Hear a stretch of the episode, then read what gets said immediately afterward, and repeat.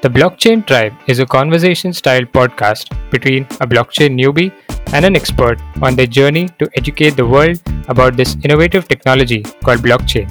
Each episode is themed with guests where they talk about anything and everything blockchain, right from the elections to the music industry. Join them every week as they dive deeper into their quest and learn along with them.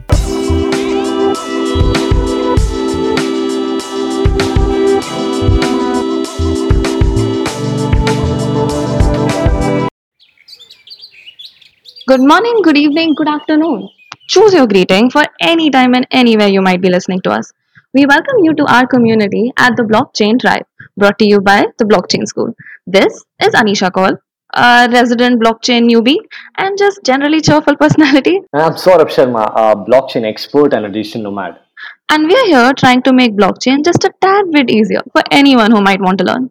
It's a gloomy day out here, um, Miss Cheerful. It's been raining heavily since the past few days. Uh, I mean, greener is all good, but uh, you need some sunshine to let you know it's it's the morning, right? I agree. I mean, I really do.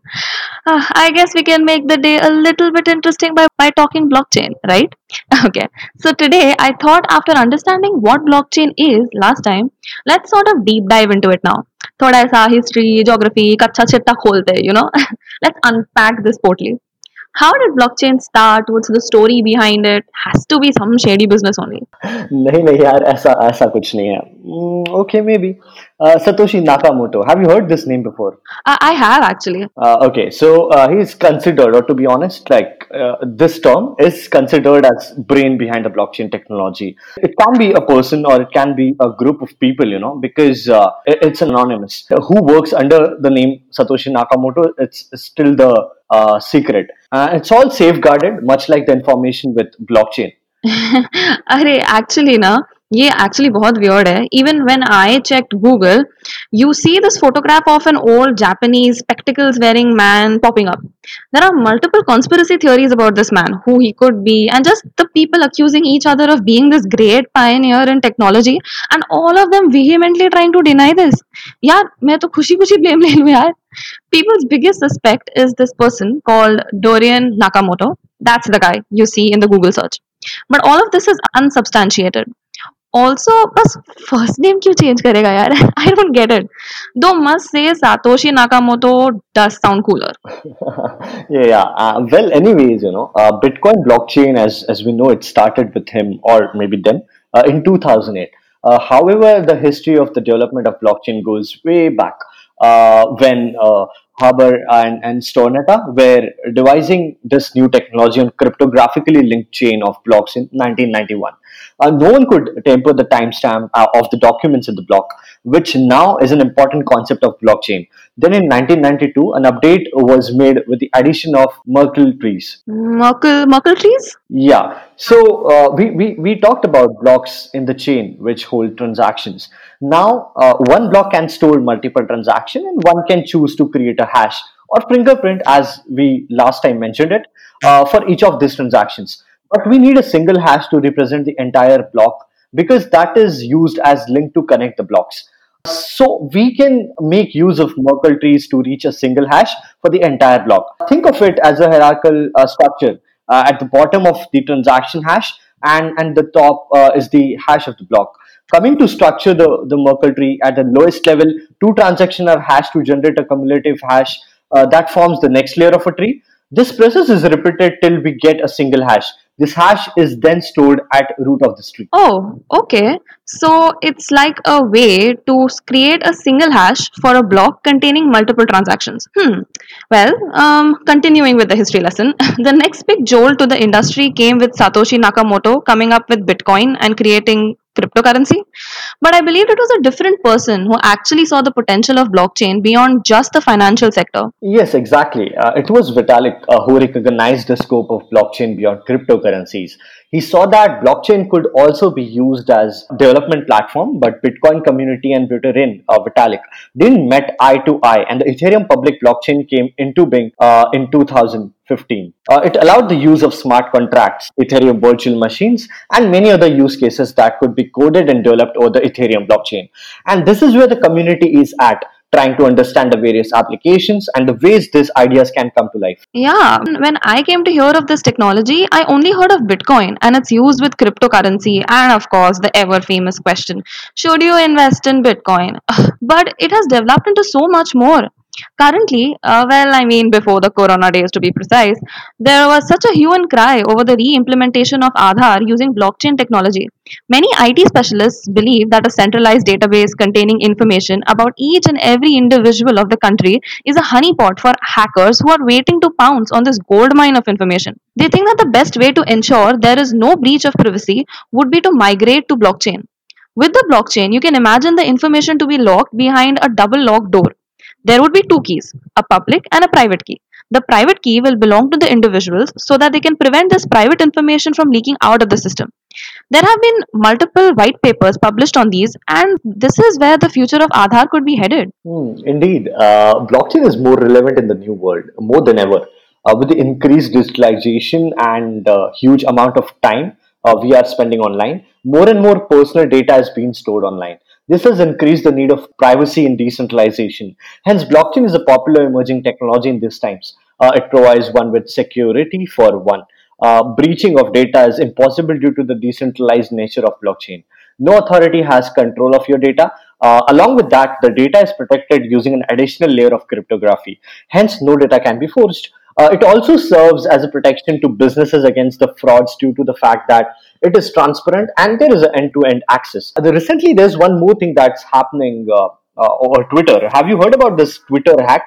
You know what, I saw this trending on Twitter, but then I really didn't bother to check it some more. Okay, so this was little uh, devastating because like nobody ever imagined that this could actually happen. Uh, so you name any big profiles, you know, any uh, famous personalities, any uh, verified accounts on Twitter.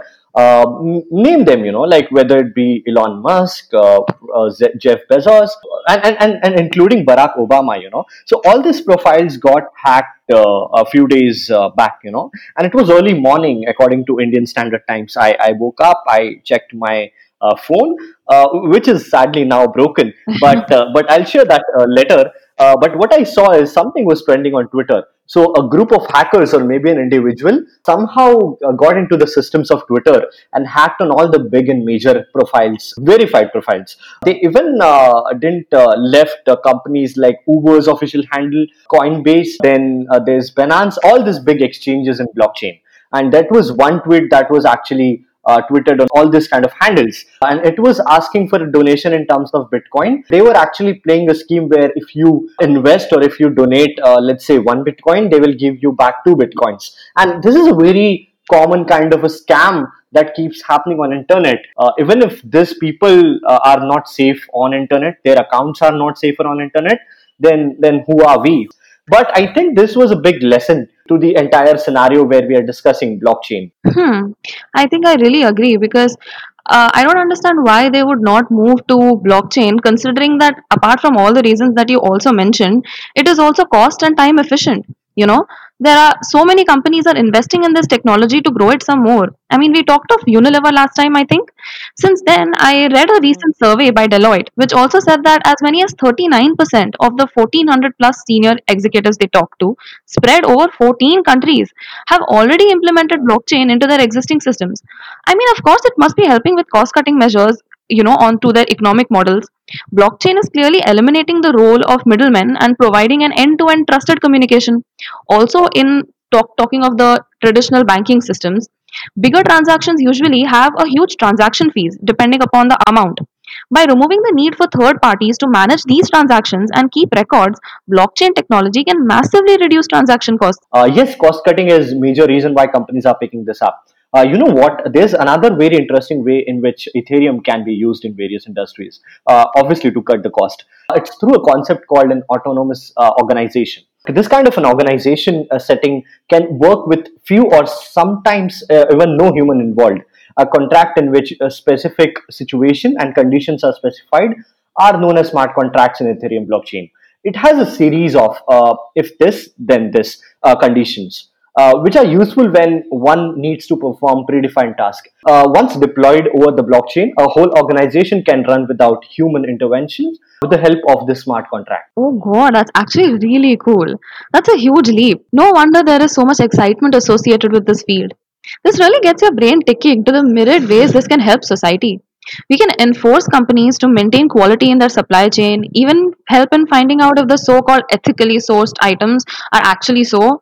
Oh God, like seriously, this is blowing my mind. I know, I know. Uh, it, it can be quite overwhelming. Uh, it seems complicated, but breaking it down bit by bit helps a lot. Uh, and, and that's why for starters, anyone who might be listening to us Uh, can start reading more about blockchain from white papers that have been published and learn from the right sources.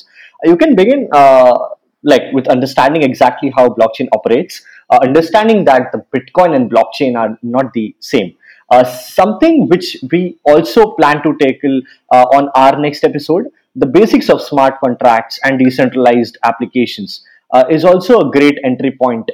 And yes, understanding the various uh, blockchain platforms, and there's a lot. Uh, Corda, Ethereum, Hyperledger, oh, and what each of them have to offer. Yeah, I mean, I know. Finding the right places to get all this information is really a struggle. I have a few favorites too, which I like to plug in here, which uh, helped me. I think blogs were something which really helped me to understand the community better, and I like Bits on Blogs. This was my personal favorite. It can seem like there is too much information on this site, but luckily they have a small section called A Gentle Introduction to, which I think is amazingly sarcastic, but it really gives you a small starter to all these concepts. By the way, their name, totally awesome. Totally wish I came up with it. Uh, uh, let me just add here, uh, a blog which I think more experienced developers might like in blockchain uh, is Blockchain at Berkeley. Uh, this content is academic in nature, written by their faculty members, so you know you're you're getting a good and reliable content. And of course, you can rely on good old YouTube to teach you everything as always. Blockchain or cooking recipes, it always follows through. The first channel that I'd like to recommend over here would be a channel called Teluscore. It's a channel by Naveen Reddy who does a good job on explaining the basics of blockchain with nice animations and in an easy to understand format. Then of course there is I B M Blockchain, the granddaddy of blockchain, who come up with great content on the various applications of blockchain. There were two videos specifically which I really liked, and I think you all should also watch it, is one on Walmart and another on supply chain management, which I personally liked. And there's even one which explains blockchain, you know, just for some uh, different view on blockchain. You could check that out. And this particular one is courtesy of our researcher here, Tanya, who's helped us a ton with our work, and uh, is for those who want to learn about digital currencies, called ninety-nine Bitcoins. He really explains Bitcoin so easily. I really enjoyed this channel. And then of course there's The Blockchain School. That's your cue, Saurabh. Yes, right.